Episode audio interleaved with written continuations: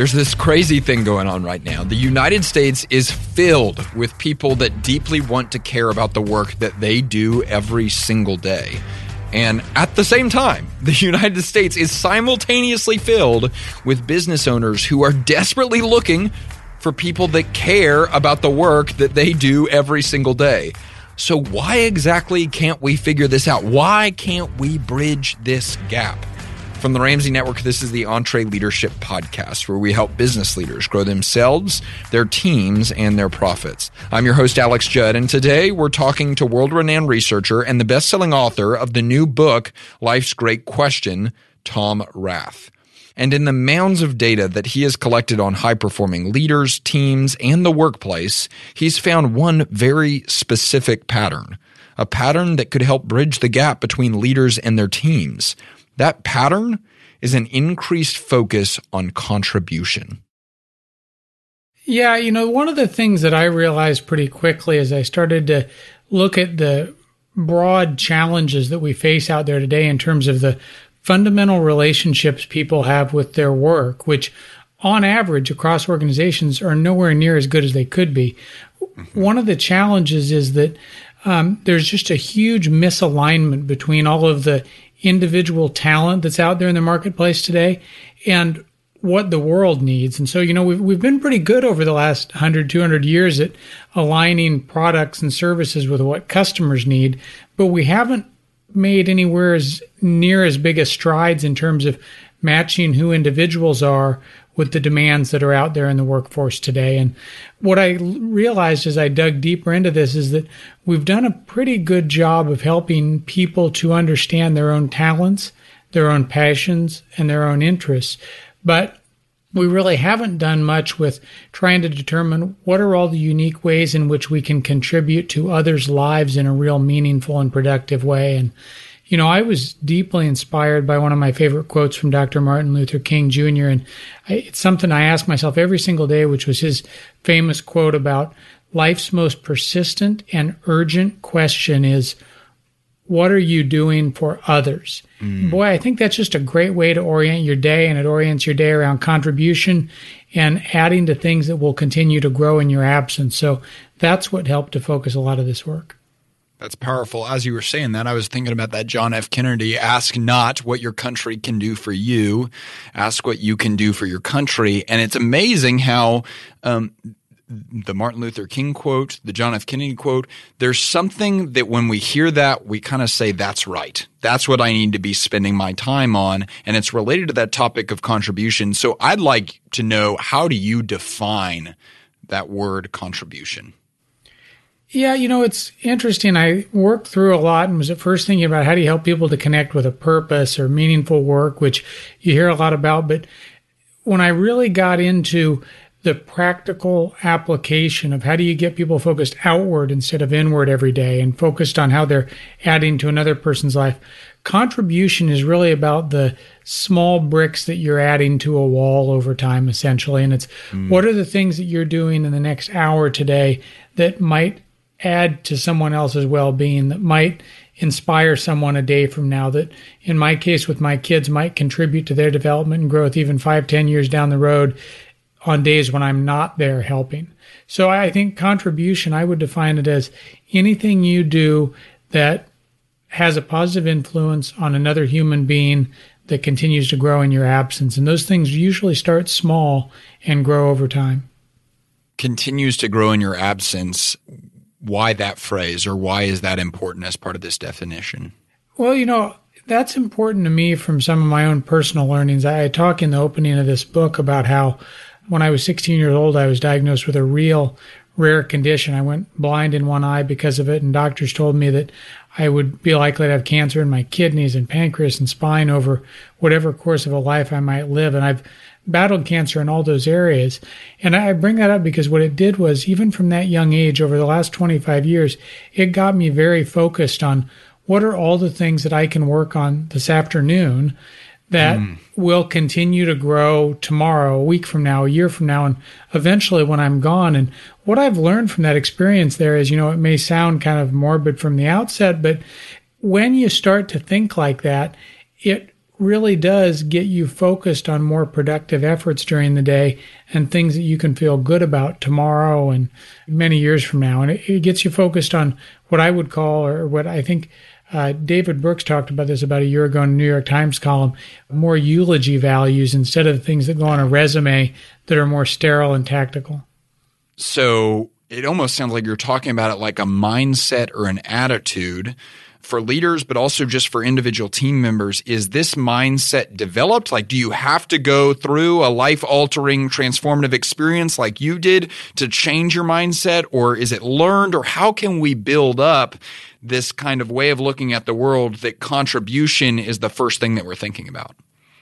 Yeah, you know, I think it's like a lot of habits. It's a great question because it's, in my experience in working with people and working with leaders, it's built with repetitions and it's built mm. one day at a time. And if you can step back and say, in the next three hours, what could you do, even for 15 or 20 minutes, that would make a meaningful contribution to the growth and development of one other human being, whether that's someone who looks to you for leadership, whether that's a customer, whether that's a family member, just taking that daily focus is what helps you to build cumulative days that are better and better as time goes on. And, you know, the other thing I've learned that's been fun through this project in the last year with the book and the website around contribution is that the more time you can allocate that's directed outward toward contribution to others and meaningful efforts during the day, it actually minimizes a lot of the normal stressors that we have with all the things flying at us and all the pressures and demands of a day and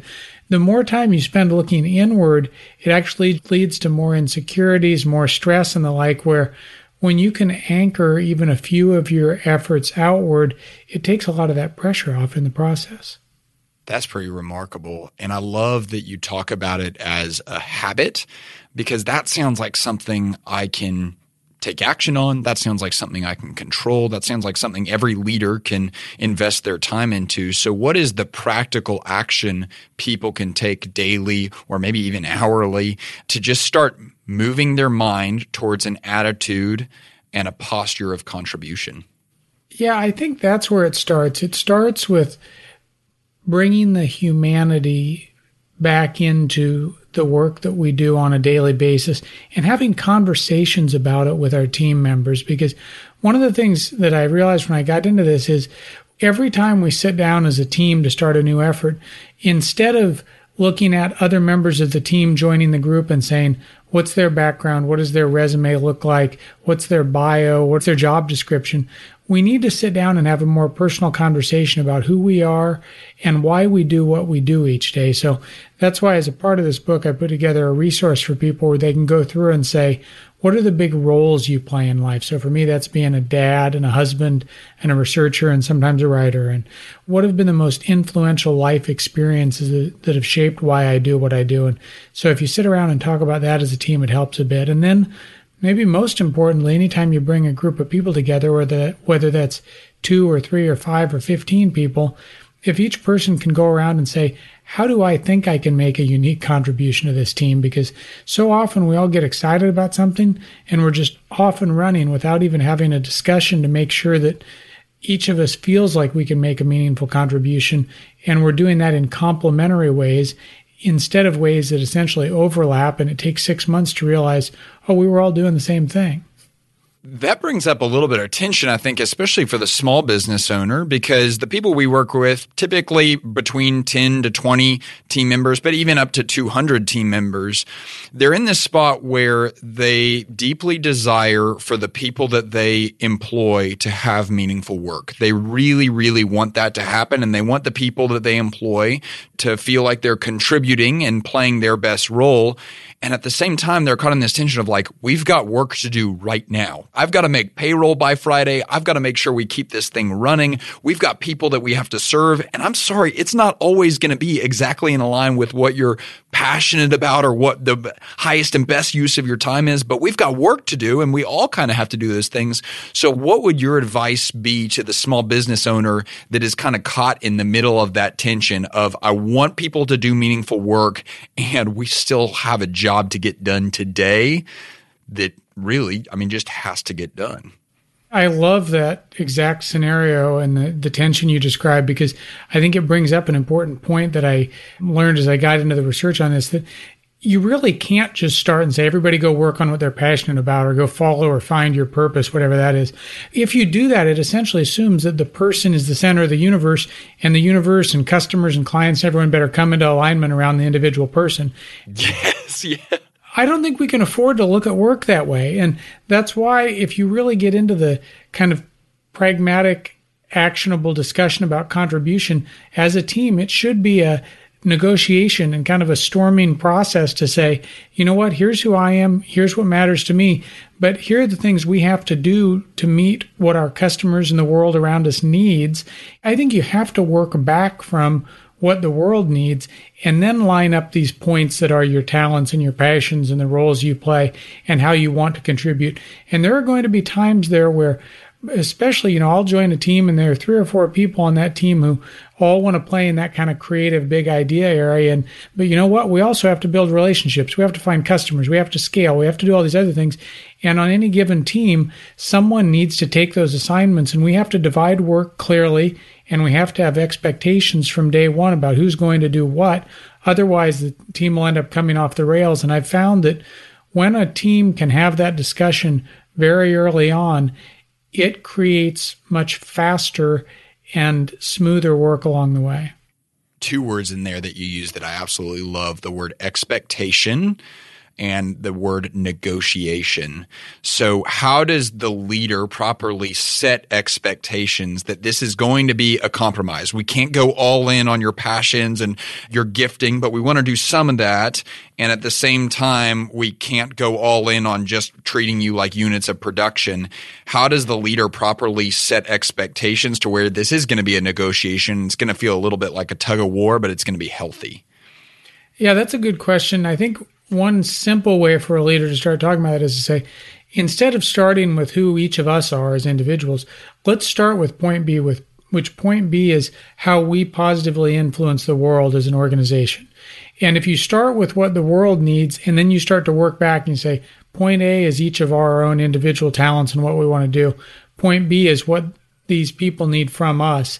And you start to work back in connecting those dots it yields a much stronger conversation there and also essentially clear division of labor.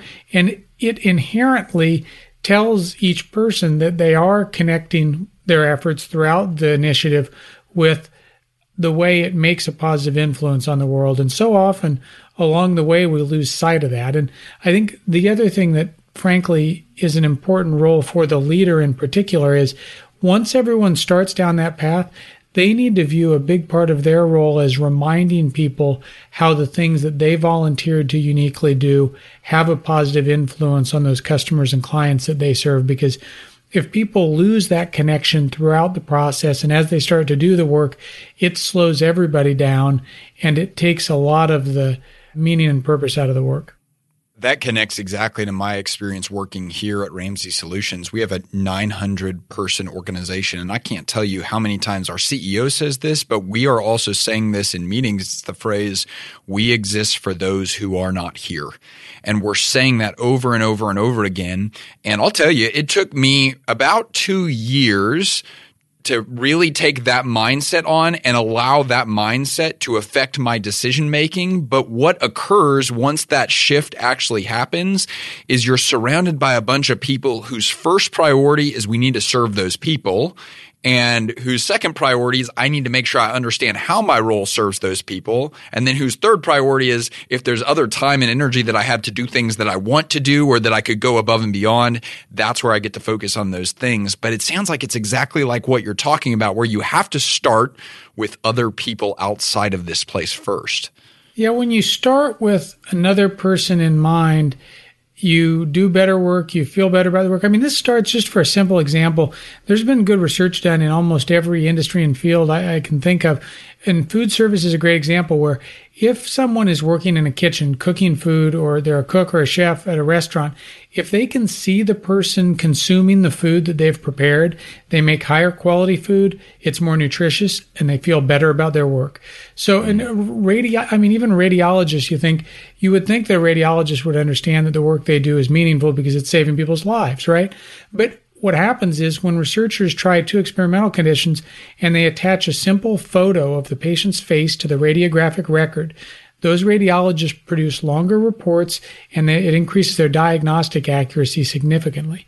So we've just got to find little ways to remind us of why we do what we do and bring that humanity into our work. And managers and leaders can be powerful catalysts for making that happen, but each of us as individuals kind of need to take responsibility for that too man, you're just putting all the science and the study behind the, kind of the experience that I've had here at working at this place, but also our team. We started doing something, it was about a year and a half ago here in our organization. We call it Fans of Our Fans. And one of the things we do is we help people find financial freedom through walking them through baby steps of getting out of debt and building wealth and investing properly and then ultimately being outrageously generous to the world that they live in. And it was about a year and a half ago that I think probably leadership here started to have the exact realization that you're saying the data supports is they said, we need people that work in this building to be able to draw a direct line from the work they're doing every day to the impact it's making out in the world. So they started spending large amounts of money flying people in who our work has impacted. And those people stand on a stage and tell the story of how they were hundreds of thousands of dollars in debt, but they coincided with a web page that our organization built and they started following the steps and they listened to Dave on the radio and now they're debt free and now they're contributing to their community and giving.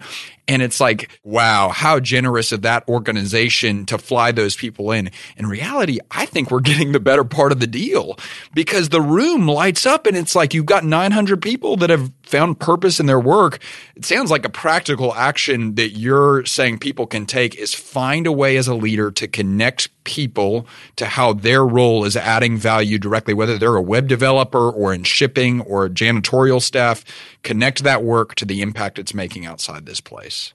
And that's an awesome story because if you're in the audience and you hear that story of someone who's turned their life around because of what they learned from the organization, you go home that night, you treat your kids better, you have a better relationship with your family members, you go out and have more fun with your friends, you're a more involved and engaged member of your community. And that carries forward. So the more we can help people to maintain that other orientation in their work, see who they serve, bring the humanity into it, make work much more personal, it pays off dividends in a lot of different ways, as you described there.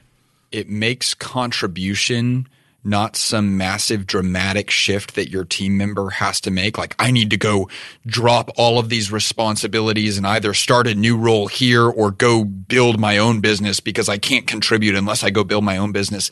And it kind of changes the conversation to no, you can absolutely contribute where you are right now from the seat that you're in. Yeah, and you know, contribution in your work is it's really not that different from when you're talking about contribution financially, whether that's to 401k or any type of uh, investment account where you're putting little small amounts in as you go along with each paycheck or each time you have some earnings. And that continues ideally over time to grow and pay dividends, even when you're not working on it and you're not adding to it. And our work functions in the same way. So if you can spend even a little bit of time today, simple example, my daughter last night was working on some new word studies and new roots of words, and I was helping her and quizzing her and talking to her about it. If that time that I spent with her helps her to identify something a year from now, three years from now, that's making a meaningful contribution. We've got to take the time to step back and realize that those things do matter. So where I'd like to shift next is kind of from an organizational perspective.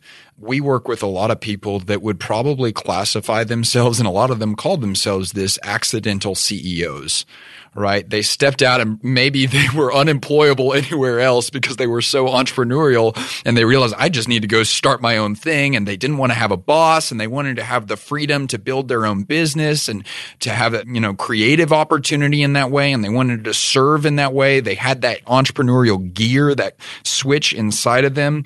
And they really started off and their primary goal whenever they started off was, I want to be able to serve people in a meaningful way. I want to have some freedom for myself and my family, and I want to be able to put food on the table. And ultimately, like a lot of them, we coincide with them and they are at that point. They can check that box. They have freedom or they're working towards freedom.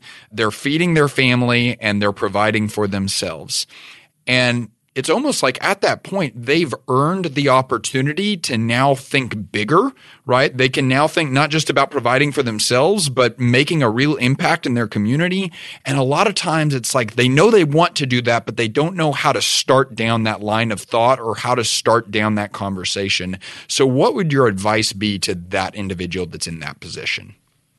Yeah, you know, I think it's a common challenge that entrepreneurs and business owners face where they get to that point when you're in that let's build it and scale it and just make sure it works phase it's easy to lose sight of some of that but i think it's important to come back and say how can we continue to feel good about the at that point once you've got it going 10 25 year plan and trajectory of how we continue to have a meaningful and sustainable influence on the communities that we want to serve in the future. And then it's, I mean, it's like we were talking about an individual level. If at an organizational level, you can draw some lines back and say, what will it take over time to get to that point where we're doing it in a way that we feel good about? We know it's good for the well being of the constituencies we serve. And I would say the obvious constituencies, I would start with employees. It's good for the customers that we serve and then shareholders and communities as well. In a lot of cases, you have right there. And I would challenge business owners to actually ask themselves the question about can we prove and demonstrate that our organization is having a quantitative, demonstrable positive influence on each of those constituencies over the next decade. You know, as a part of this book, I worked on, I cut out a whole section because it was more uh, leadership, high level organizational oriented, but it was about, I asked 10,000 people a question of, is your life better off because company X exists? Ooh. Or is it not? And, and I did kind of a one to 100, from negative 100 to positive 100 scoring on 25 of the largest names. And that question, were you asking the company that they work for, or were you just asking companies in general, large companies or companies large that companies, they would consumer level? And I, I just okay. want to know: do, do people think their lives are better off because Coca Cola exists, McDonald's exists, Facebook exists, Netflix exists, and the answers to that are on the website I posted as an appendix, even though it's not in the book. People are interested in checking it out. But what I learned from that is people do have a very quick and easy reaction to whether their lives are better off because of whether a company that they know pretty well exists.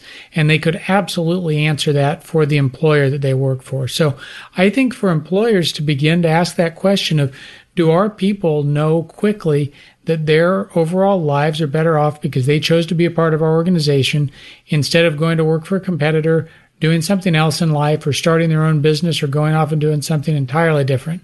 I think that's a pretty important question to ask because in the future, what I'm seeing is that individual employees joining and leaving organizations are going to be much smarter and scrutinize more deeply and maybe even ask questions of their friends and relatives and family members about whether their lives are really better off because they chose to be a part of that organization.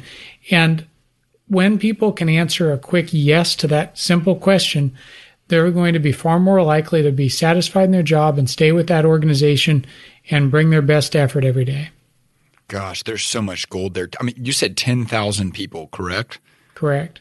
Okay, so that's a pretty good sample size. Were there any things that stood out about the companies that people had an automatic yes to? A couple of the companies that people said do make their lives better. Let's pick on uh, Google for a minute. And I asked a follow up question of, I, I don't know if it was a thousand or how many people. I said, in your own words, why does this company make your life better?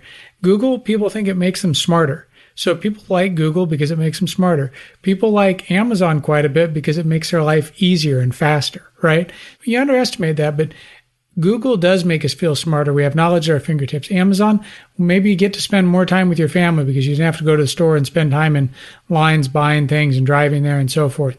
So I do think we can also help people to make real quick connections with why their lives are better because they engage with this company as a customer, as a client, or as an employee.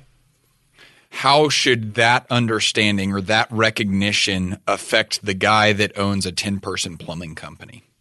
If you can show your people, your employees, how they're making someone's life a lot better, especially in a pinch. I mean, there's, boy, there's no time when you're in more crisis than when you have a plumbing emergency, right? yeah. If you can help your tech who goes out to work with a customer to see how they just took someone's day from extreme stress and chaos to one where they feel like they have a solution and end in sight and they feel a lot better about their day and they know what the problem was and they can move on.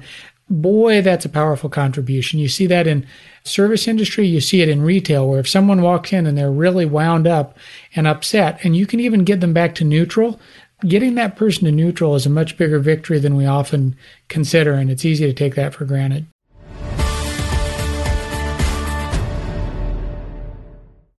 Hey, your small business has a lot of the same challenges that mega corporations do, but without a huge finance team to solve them. I mean, who has time to juggle different apps and programs to manage your cash flow? Well, that's where Found comes in. It's business banking plus easy to use financial tools, all to simplify small business finances. Found has all the features you want in a business bank account and none of the stuff you don't. No minimum balance, no opening deposit, and no hidden fees. You can sign up for Found in just minutes. It's easy to access on desktop or mobile, and you can customize your account to organize and manage your funds.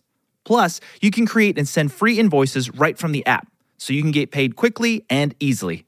It's time to move on to better business banking, designed to help small business owners succeed.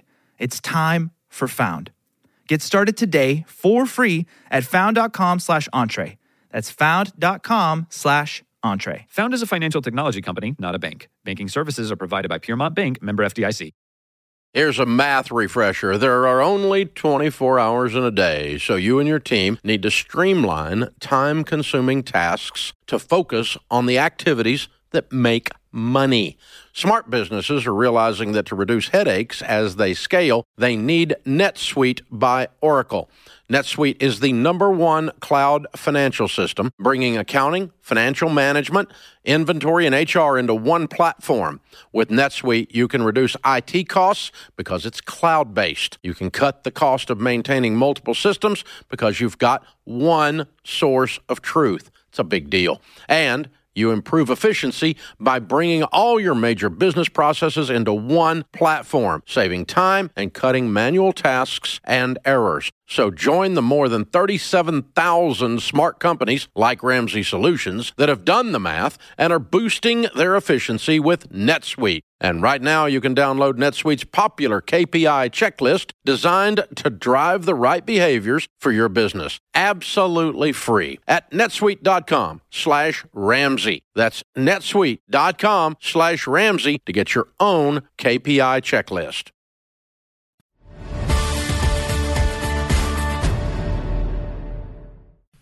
We had someone at one of our events. It was an open Q&A time at our master series event and she got up to a microphone and I've thought about this question a lot because I've thought to myself, I don't know how I would answer this question. And she was asking a panel and she said, here's the deal. I believe everything you're saying about purpose, about rallying the team around pursuing a big vision and around getting everyone bought in and engaged to serving other people. And she's like, here's the deal. We clean septic tanks. And she's like, I don't know even where to begin. It sounds like one of the things you're saying to focus on is what would occur if your company didn't exist? Like, mm-hmm. what if there's no one there to clean septic tanks? I don't want to live in that world. I mean, is that fair to yeah. say that that's kind of the approach that you're taking? It's a great point. One of the, back when I worked at Gallup, one of the best customer engagement questions Gallup ever asked is, I can't imagine a world without X right? Mm-hmm. Company X. And I mean, yeah, I can't imagine a world without someone to clean a septic tank. I can't imagine a world without someone to fix a plumbing emergency. And you've got to help your employees to connect back with the difference that makes really on a daily basis. It's not unlike our financial decisions or the choices we make about our diet, where it's really those small things we do each day that add up. And we have to help people to see the accumulation of those moments where they add a little bit of positive influence to another person's life. And, you know, even in, I, I, mentioned my case where I have these extreme health challenges and that's shaped who I am in many ways. It's really the things I do throughout the day. And I, I mentioned that question from Dr. King about life's most persistent and urgent question being, What are you doing for others? And that may sound like one of those grand existential questions. I've tried to ask myself that question every day before I start my work. I think mm-hmm. it's a mm. really good daily focusing question to say, What are you going to do today? that makes a difference for others and grows in your absence each day. And when I ask myself that question, I'm less concerned about getting to inbox zero, and I'm more concerned about having a meaningful conversation with someone I care about or writing something that someone might be able to read a week from now. Can you give us that question once more? Because I want to be able to write that down for myself, but I want other people to be able to do this too and put it on our computer or put it on our phone. So give us the question one more time. Uh, yeah, the exact words of Dr. King, I believe, were life's most persistent and urgent question is, What are you doing for others? And I think that's just a good anchoring point for a meaningful day, let's say. And I love that too, because it's like, it's a question you can actually ask. And that's what you've done, Tom. You've said, I'm not just going to read that as a nice quote that I can put in my book. I'm actually going to ask myself that question and I'm going to let the answer affect my actions. I think that sets us up perfectly. I want to dive into some of the unique contributions that you lay out people can make in their everyday walk. And specifically, I pulled out a couple that I really want to focus on because I think that they are directly related to the work a business owner does every single day. So the first one I thought was a unique one because it's that topic of challenging. And a lot of times when I think of challenging, like when I think of either arguing a point or pushing back on something, I don't always think about that as contribution. So explain to us why challenging is a contribution. Yeah, you know, that's a fun one for me because of all the things I didn't value early on in my career and I do now, I'd put that challenging at the top where I've realized through experience and working with a lot of leaders and leadership teams in particular that when I see leaders who have yes men and yes women around them who agree with almost everything they say and they have similar personalities and the like, that's almost a certain recipe for groupthink and a lack of growth and a lack of success and a lack of productivity over time. In contrast, when I see leaders who have the confidence to put people around them who are even smarter and better than they could be on certain topics and who can effectively challenge their thinking in areas where those people are stronger and have more experience, those are the teams that are set up for success and growth and scale down the road and into the future. So one of the things I think we need anytime we get a team together is someone needs to put their hand up and say, I'm going to be the one who challenges us to say, are we doing the right things? Do we have the right techniques and processes to make sure we're doing things at a level of quality? Are we asking the right questions? And of all the best work relationships I've had over the last 20 years, my best friend at work is someone who challenges me almost every day. And in the process of learning to embrace that, I've learned to love it when someone proves me wrong because it means I'm being open minded. It means I'm learning something new and I'm challenging my own status quo on a daily basis. There's so much content out there today about the adverse effects of surrounding yourself with negative people. And I know that that's not what you're talking about, but it seems like it can be this tough line to walk in that okay, I want to surround myself with people that challenge me. But then so often when someone challenges a leader, the leader's just like, you just have a negative attitude. You just focus on the problems and not the solutions. So how do you identify whether someone is challenging in a positive, helpful, constructive way versus just being a negative personality in the meeting that isn't actually helpful? You know that's that's a great distinction. I think someone should write an entire book on the delineation between those two because there are people who are just naysayers and more chronically negative for a lot of different reasons. And then there are people who are smart about challenging assumptions and being catalysts for new innovations and change and the like. And I think it's really important to delineate between the two because if you have someone around you who, no matter what's going on or what ideas you or others are bringing up, they're constantly telling you that things are wrong and pointing out what's not working. Over time, that can be an extraordinary impediment to growth. And it takes a lot to counterbalance someone who's doing that with kind of ongoing negativity. So I think a leader has to be the one on a team who says, I'm going to make sure that people feel like they have the freedom to challenge when they know it's the right thing to do and to do that smartly and wisely in doses But at the same time, the leader has to protect the rest of the group from people who are consistently bringing it down with more perpetual negativity and delineate between those two. It's a great point. Mm. As I was reading this section, I thought about, and I think many people could relate to this, the best coaches and teachers and pastors and leaders in my life are the people that pushed me just a little bit beyond my comfort zone or sometimes a lot beyond my comfort zone, but they also knew, okay, I'm willing for you to experience a little bit of pain right now and this is going to hurt a little bit, but I'm not going to harm you. Like I'm not going to push you too far. And they had a, a really good way to monitor that dial. And it seems like a lot of business owners want to have that impact on people. Like I want to push people so that they reach their potential, but I want to make sure I don't harm them. And in doing so, I want to challenge them. So what would your advice be to that person to make sure that they're leveraging that contribution in the proper way? Yeah, you know, one of the things I realized as I started to put together this profile of contributions for people is that we don't spend enough time thinking about the experiences that we expose people to. And so, as a part of this inventory, we ask people about their miles or most influential life experiences. And mm-hmm. when people talk about those life experiences, half the time those are real challenging experiences to your point. And it's here's where i faced a major challenge and someone held me out over the fire and i didn't think it would resonate with me. I didn't think i'd succeed but i did and here's why.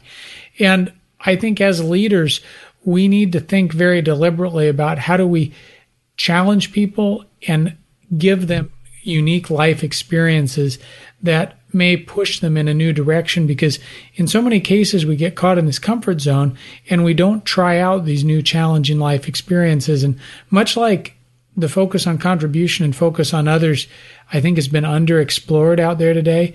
I think giving people unique experiences to try we haven't done anywhere near enough in that regard either. And even we see sometimes that if you give someone a little bit more responsibility than they're currently capable of, like it might put the business owner a little bit out of their comfort zone. It may put the person a little bit out of their comfort zone. But a lot of times when people's back is against the wall, people are surprised what can actually get done. It sounds like that's what you're talking about. Yeah. One of the things, one of my best learnings personally over the span of my career was in grade school, I was really into numbers and computers and the like. I had an English teacher tell me that I should never try writing and I should stick with math because my writing was so bad. So I was, I, I was scared to share any writing with a public audience as I entered the work world. And, you know, because of some extraordinary circumstances, my grandfather asked me when he was in his final months of life if I'd help him to put a book together. And he challenged me to do it in the next two months because he knew his time was really limited. And he asked me to do that because I'd written him a real personal letter about all the influence he'd had on my life. And he said, You know, I've noticed a talent in here for bringing things to life with words. And I'd like you to help me bring these stories to life and share your story. So we, I was uncomfortable to even share that letter with him, but he said he spotted a talent and he gave me a very specific challenge. And we worked together frantically over that last year of his life. And that book we put together ended up being the book How Full Is Your Bucket that kind of took off and wow. took a life of its own. And so, but I never would have written anything for public consumption if he hadn't challenged me in the moment with that experience. And so, boy, did I learn a lot about a leader and mentor giving somebody a specific challenge and the difference that can make over time. Man. And how many books have you written now, Tom? Uh, this is the 10th you need to send a really well written letter to that teacher and just let her know that you've released 10 books now and that you're not just going to stick to math, you're going to get to writing. there you go. Let's jump to the next contribution that I think is absolutely in every leadership conversation that you hear is that topic of visioning. And I think a lot of times leaders feel this pressure and this responsibility for being a visionary the first question I would ask you is that a skill that is natural and inborn and it's a way that we're wired, or is it a skill that can be developed, or is it both? I think it's a little bit of both. People naturally are probably wired to be more idea oriented, have a little bit more creativity and the like. But what I've found when it comes to leaders and leadership teams is you need to get the group bought into that process of visioning. So, visioning is something that leaders need to shepherd and drive, whether they have the, a lot of that natural creativity or maybe they're more operational oriented. I've spent time with a lot of business leaders who have kind of moved up through the organization because they were just amazing operators and they were great at execution. They were great at scaling things and the like. And they know that they need to rely on others to bring some of that vision in. So I think the vision can be a part of a team process. And as long as a leader is engaged on the topic, frankly, I admire greatly leaders who know that they need to bring in more purely creative types and people who are better teachers in certain situations in order to help the organization do a better process of visioning. So it sounds like what you're saying is you are responsible for making sure the organization has vision, but that vision doesn't necessarily have to come from you. It's just you've got to get the right people in the room to help you. Yeah, and you know, in a lot of cases, as an organization grows and gets bigger, if the leader thinks they're the only one that's going to come up with good ideas, the organization's already sunk anyhow. Because they, I think you have to have that openness to say, I need good ideas to come from pockets throughout the organization where people know the most about what customers need and our current challenges. And if a leader's stifling that by saying, I'm the only one with the creativity and big ideas, I don't think an organization can grow that much over time if someone is naturally gifted in this arena and they would say like I'm an idea guy, like I am very creative. I come up with a new business plan every time I get on the treadmill or take a shower or get in the truck and I'm never lacking for ideas. How do they focus on honing and properly expressing that strength? Yeah, you know, there's a whole nother stage to it where a lot of people who do have those good ideas and they're idea people, they need to have people around them who can kind of catch that vision and help to translate it both in terms of the implications for what people need to do and how they can help to influence using that. So how do we reach more people doing this? How do we make sure this idea can execute? How do we make sure we're doing it at the right quality levels? And that's why um, one of the things when I was trying to work around to kind of how to start a bigger conversation and build a science around contribution, there are certain boxes that teams essentially need to check to make sure that those ideas can make it to market and execute and continue to grow smoothly over time.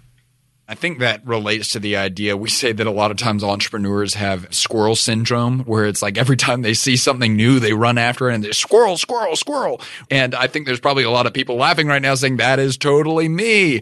So what would be your advice to that person that that can be a great strength of theirs, but it can also be a tremendous advice because people can't follow every squirrel that you see? Yeah, you know, one of the books I worked on 10 years ago was called Strengths Based Leadership. And we went out and asked followers what they need. And, was, you know, there have been so many books on leadership. I wanted to write the book about what do followers want and need from leaders. And the, if I'm remembering this correctly, it's been about more than a decade now. The four things when we asked 10,000 followers, open ended, what do they need? It was trust, compassion, hope, and the fourth was stability. And the stability piece is important because what we heard from followers is, yeah, we want leaders to give us hope for the future and all that stuff you hear about.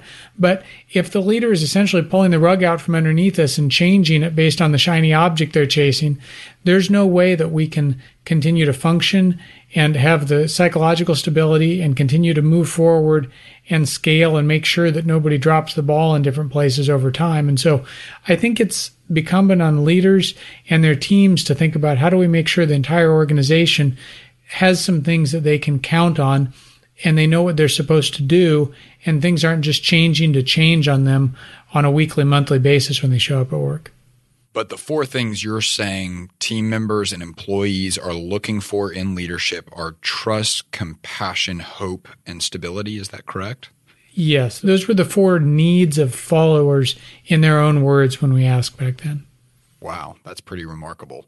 I need to start focusing on stability a little bit more. I need to stop changing direction every five minutes. It's the one leaders often miss because yeah. they're not thinking about that as a part of their responsibility. But if you ask their followers, their followers say they need to do it. Mm. The next one is kind of the step that follows vision and, and that's scaling. And so we often run into leaders that the core question that they are trying to answer is I've built this business. Now, how do I scale this business beyond myself? So how do you come at this contribution in terms of how it is expressed in the marketplace, Tom? Yeah, that's where my one hope from this kind of book and body of work and the website profile that's a part of the book is that people will use it not just individually, but they'll use it in a team setting to say, how do we all sit around a team and say, here are these 12 contributions that most teams need to make in one way or another. And then someone on the team, whether that's what they're naturally good at or not, or someone needs to stretch a little bit out of their comfort zone into a new experience to the earlier part of our conversation, someone on that team needs to say, I'm going to take responsibility for making sure that what we do is scalable over time so we can continue to reach more people with the things that we're passionate about and how we as a team want to contribute to the world. And I think early on in a business, early on in a team launching a new product, we often don't take the time to think through how things can execute scalably over time. And as a product, maybe we don't even invite the right person to join the team that we will end up knowing that we need three months down the road. And what I found is that if leaders can ask those questions earlier on in the process, it usually makes things a lot smoother and more scalable three, six months into the initiative. So you're truly kind of giving someone in the room, if it's not you, you're giving someone in the room the authority and the ability to look through the lens of scalability. And anytime that it's not matching up with something that's scalable, to kind of raise that flag and say, how do we make this scalable?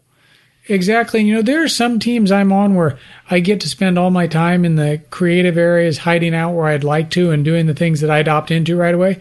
But there are a couple teams I'm on right now where I've been the one that has to say, I'm going to take the responsibility on this team to say, scaling is my department and I'll work with the groups to figure out how we make that happen, even though it's a little ways out of my comfort zone. But the good thing is, all five of us on one of the teams where I'm doing that, we know that we can come back six months from now. And if we're not reaching any scale, everyone can point to Tom and say, he's the one that put his hand up and said he was going to do that. And they're back to where we started.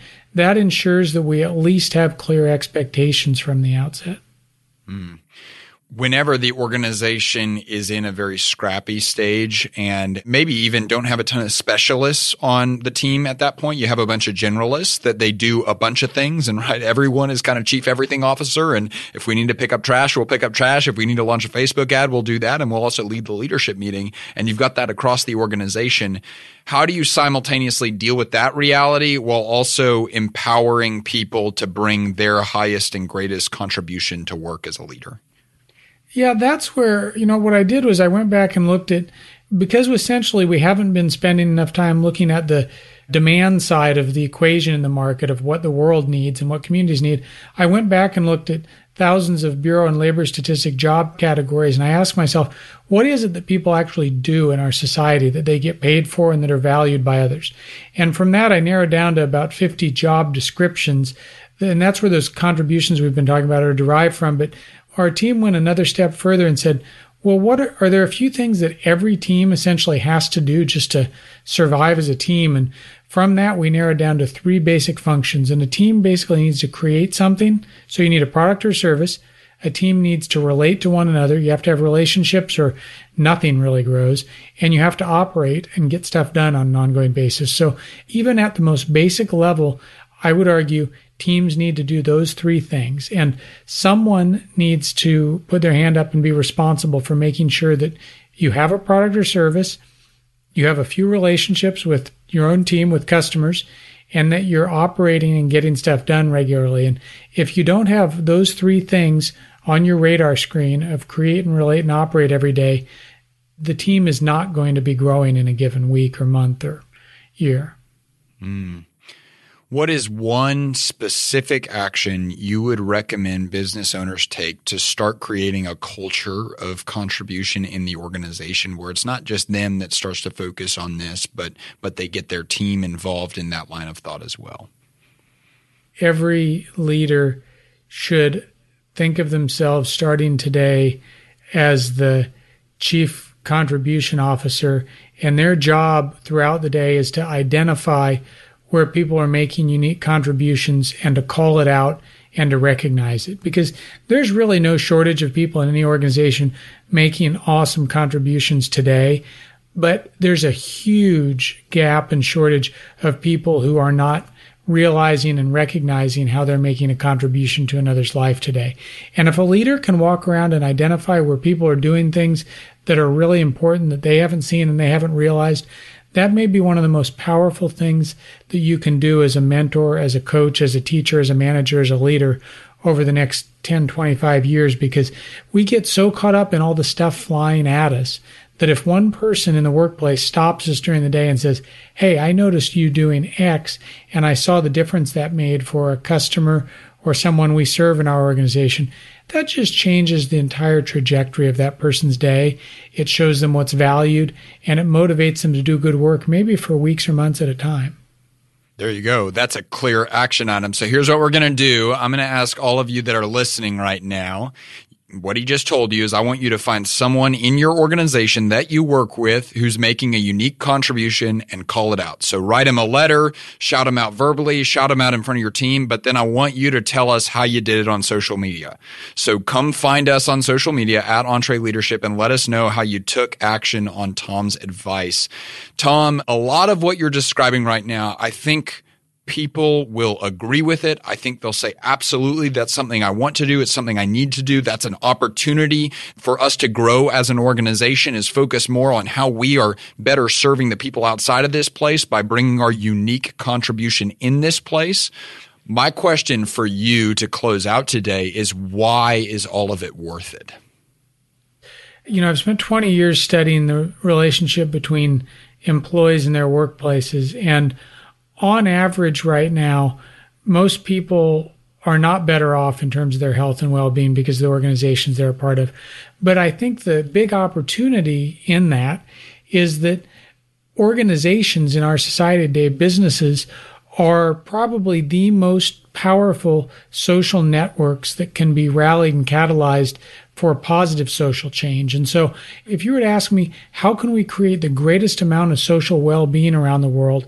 I think it's by helping people lead better lives through the organizations that they're a part of today. And so, I think anything that business owners and leaders can do to demonstrably show people how their lives can be better off because of the organizations they're a part of today, I can't imagine a more profound contribution to society we always say that when a leader chooses to get better, everybody wins. And I think that is kind of a theme that's woven throughout your entire message. Tom, we're so grateful for the thought that you have so clearly put into this subject. We're so thankful for the way you shared it with our audience today. We're rooting for you. Tell people how they can get in touch with you, how they can fill out the profile, and also how they can get the book. Yeah, you know, they can check out tomrath.org for information on any of the books that we've talked about and Contribify.com is where they can hopefully build that profile that's a more human version of a resume about why they do what they do. Awesome. Well, thanks so much for your time. We'll see you soon. Thanks so much. Appreciate it. That topic of contribution is so powerful because it challenges all of us as individuals, but also as teams to lift our eyes beyond ourselves, beyond the work that we are doing day to day, and really focuses on the difference that we are making. Because that's what businesses exist for, is to add value to other people. And that connects directly to the action item that he gave to every single leader that listens to this podcast to find someone in your organization that is making a unique contribution and to call that contribution out. So we want to challenge you to do that, to recognize it, and then let us know the outcomes of that on social media at EntreLeadership. Also, one of the things that was prevalent throughout that conversation was the ability of great leaders to tie individual roles and responsibilities to a greater purpose. That's why we have a mission statement here at Ramsey Solutions so that we all know that regardless of where we sit in this 900 person company, why we do what we do. And so if you don't have a mission statement as an organization, that has got to be an A1 priority for you as a leader. And that's why our team created a resource that we call the mission statement mapper. It's a free PDF that will walk you through some of the core questions that we know are necessary for you to identify your why. So if you want to download this free resource, just text the word mission to 33444. Again, that's the word mission to 33444 or just click the link that's in the show notes. I hope you enjoyed this episode of the EntreLeadership Podcast. If you did, please give us a five star review and tell your friends to subscribe. For a chance to win a $25 Amazon gift card, you can review this episode by clicking the link that's in the show notes. And be sure to follow us on social media at EntreLeadership. This episode was produced by Tim Hole and it was edited and mixed by Will Rudder.